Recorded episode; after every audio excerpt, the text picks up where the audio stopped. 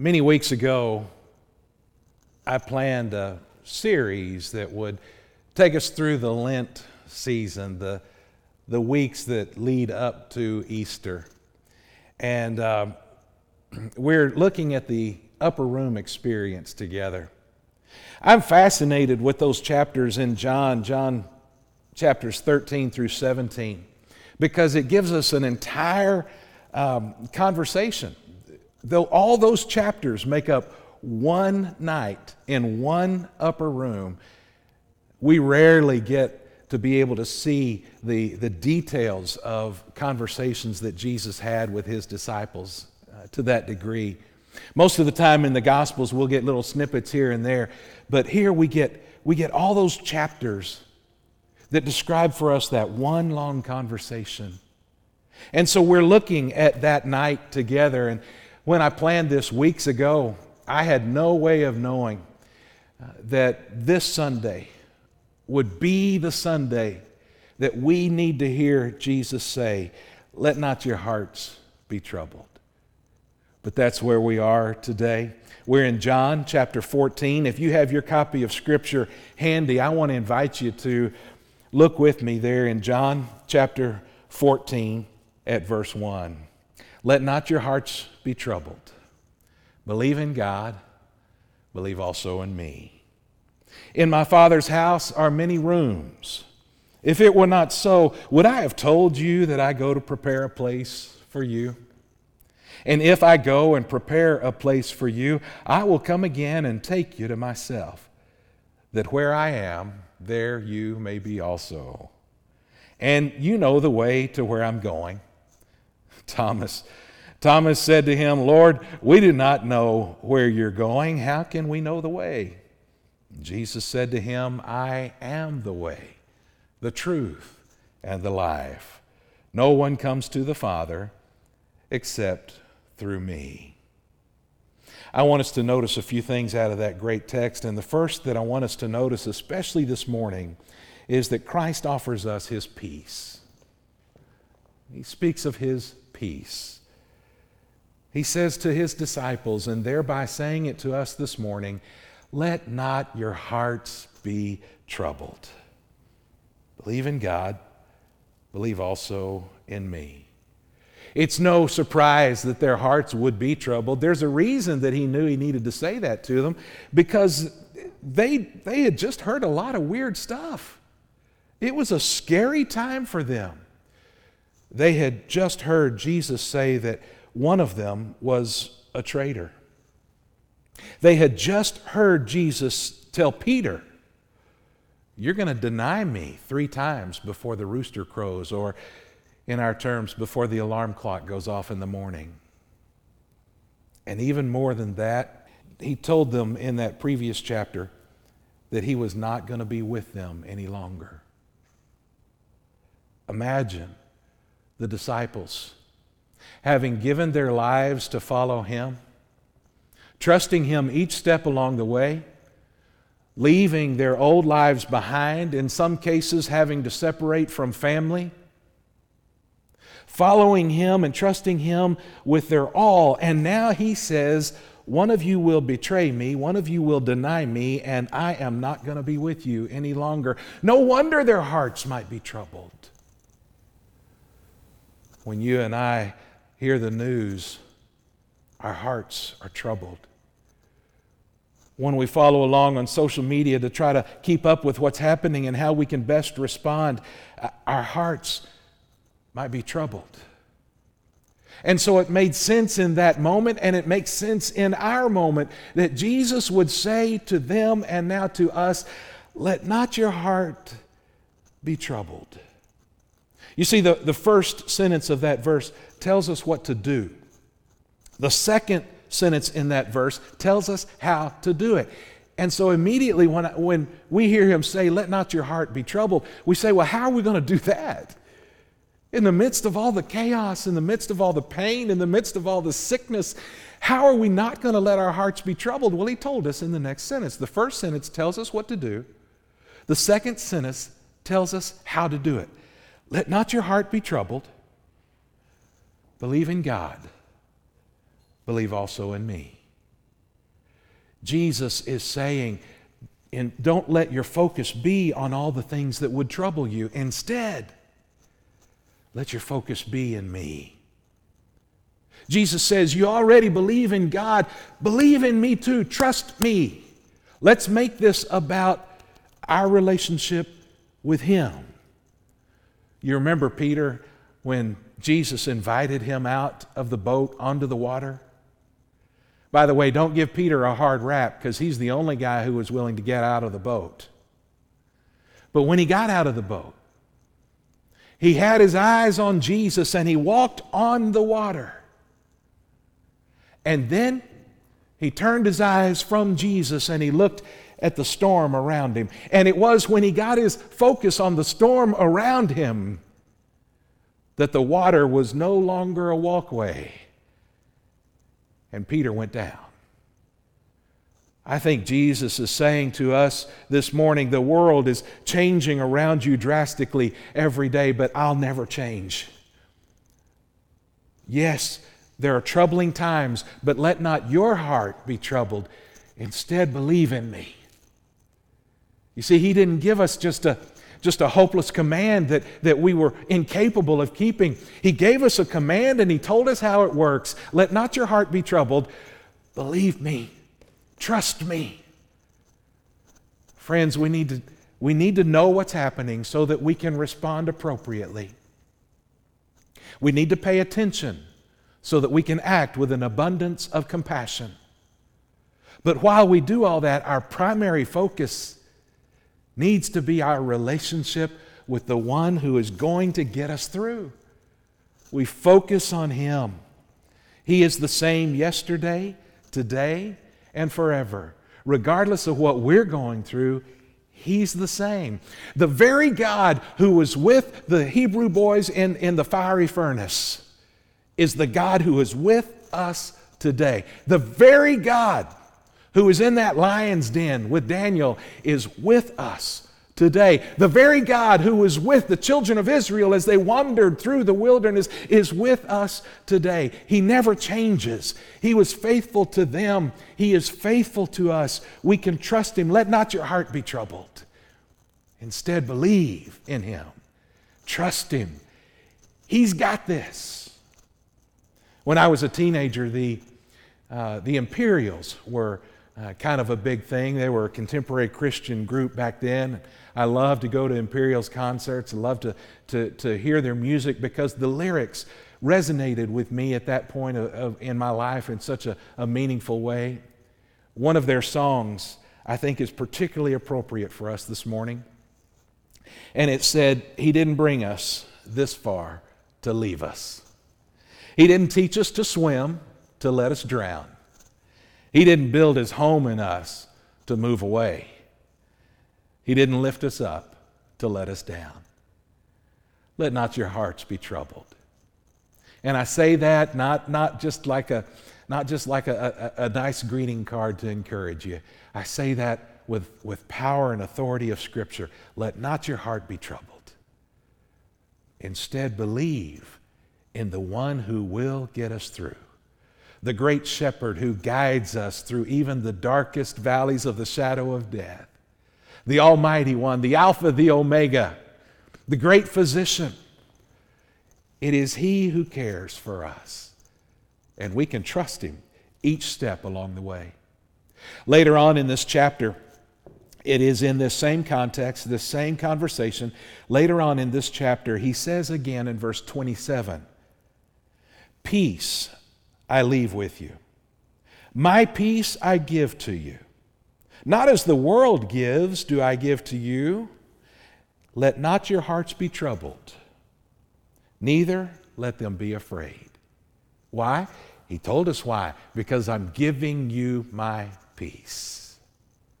And it is that peace that passes understanding it is that peace, Paul says, that guards our hearts. That word for guard is the word of a century that marches around, and it says God's peace will march around your heart, protecting it, making sure that you can live at peace regardless of what's happening out there. Let not your heart be troubled. We can depend on Him and His peace. But you know, in this conversation, he not only speaks of his peace, but he also speaks of his place. Isn't this exciting? Listen, he says, In my Father's house are many rooms. That, that word for rooms is a word that means a dwelling place, a living space, if you will. Uh, some of the earlier translations translated that as mansion. And, and I, I understand the concept. It means that it's a place to live. However, when, when it was translated mansion, I think many of us got the wrong idea that, that we're going to go to heaven and, and live in this great, uh, awesome mansion. Everybody gets their huge house to live in. But, but that's not really what he's saying. He's saying there is one house, God's house. And we all get to go home to live in God's house with Him. It's not that we're going to be separated in our own big mansions up there. It is that we each have our own dwelling place, our living space in God's house. And even that is, is, is, more symbolic than anything. What it means is that we will be with Him, we'll be together. And the important part there, the part that just thrills me, is that He says, There's room. In my Father's house, there are many rooms. Where God dwells, there is space for many. And He's saying, There's a space for you. Listen, in my Father's house are many rooms. If it were not so, would I have told you that I go to prepare a place for you? So He has told them, I'm going. He already told them that earlier this evening. I'm leaving. But when I leave, I'm going to go and, and, and prepare a place for you to come and be with me. And so he says, why would I go prepare a place if there wasn't a place for you? If there was no space left? You see, the essence of his promise to them is I'm going to give you my peace, and then I'm going to welcome you to my place. Heaven is an incredible place, isn't it? Scripture describes it as a kingdom, an inheritance, a country, a city. And here, it describes it as a home.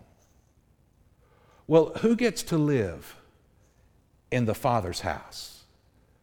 The answer is simple the Father's children. Friends, if you've accepted Christ and you've trusted in Him, you have a personal relationship with Him, then you've already been adopted into God's family. And one of these days, He's going to welcome you into His home. And we get to be with Him forever. Continuing in our text in verse 3, Jesus said, If I go and prepare a place for you, I will come again and take you to myself, that where I am, there you may be also.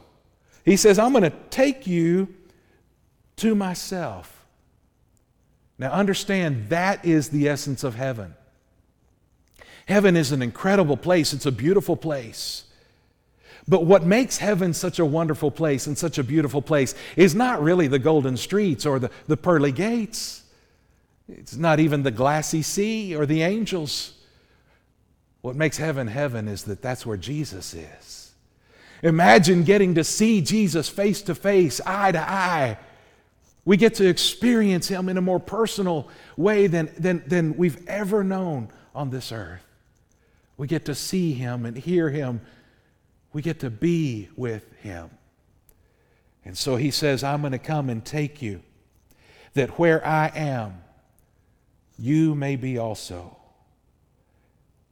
What an incredible place that must be to be with him. Those of you who've been a part of FBC West for a while are familiar with R.G. Lee's quote in which he taught us about heaven. He said, Heaven is the most beautiful place the mind of God could conceive and the hand of God could create. Later, when John tried to describe heaven, he just couldn't find the right words to take the, the, the spiritual reality of heaven and put it into human terms that we could understand. He, he just couldn't find the words. And so he used beautiful illustrations and beautiful images to help us get a glimpse of what it would be like. But then he also told us what would not be there.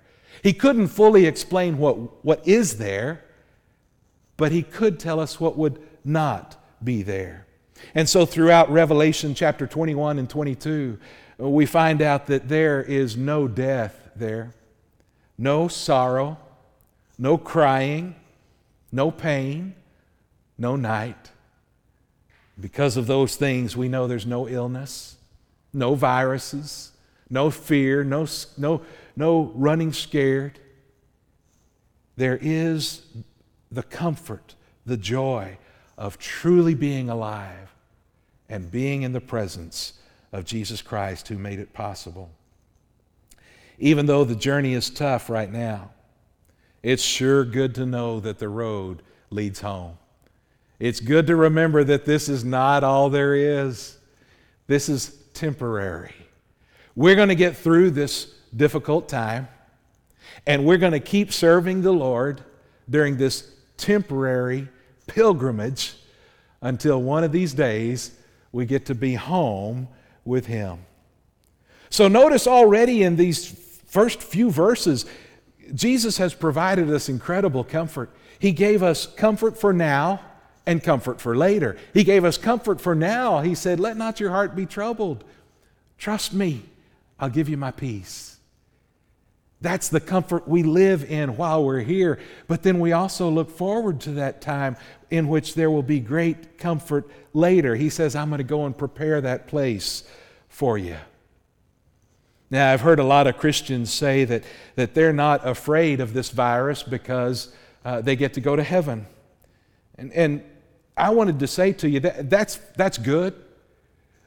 But, folks, it's not just about getting to go to heaven. His peace matters right now.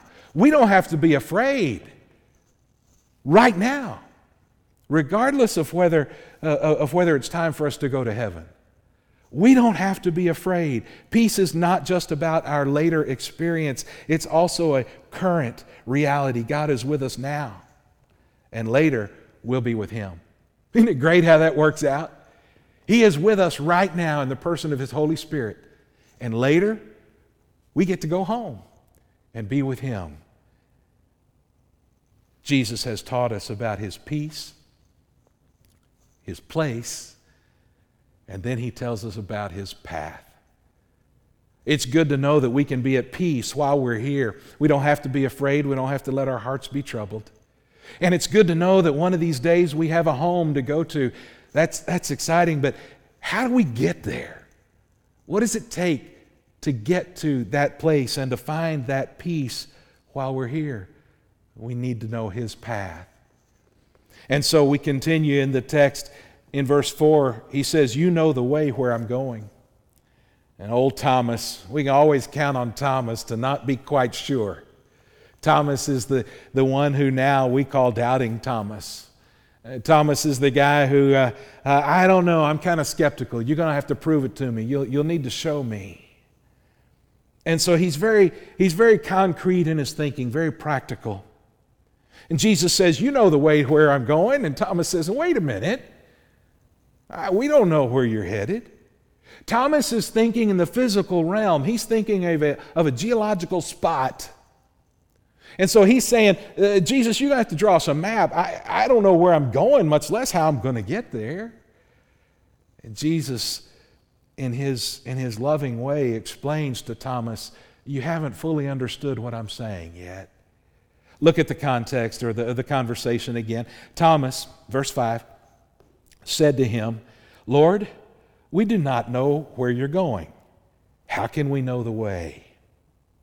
Jesus said to him, I am the way, the truth, and the life. No one comes to the Father except through me. He says, Thomas, you haven't yet quite caught on. I'm not talking about a geographical spot and there's no road that's going to lead you there. I'm talking about me.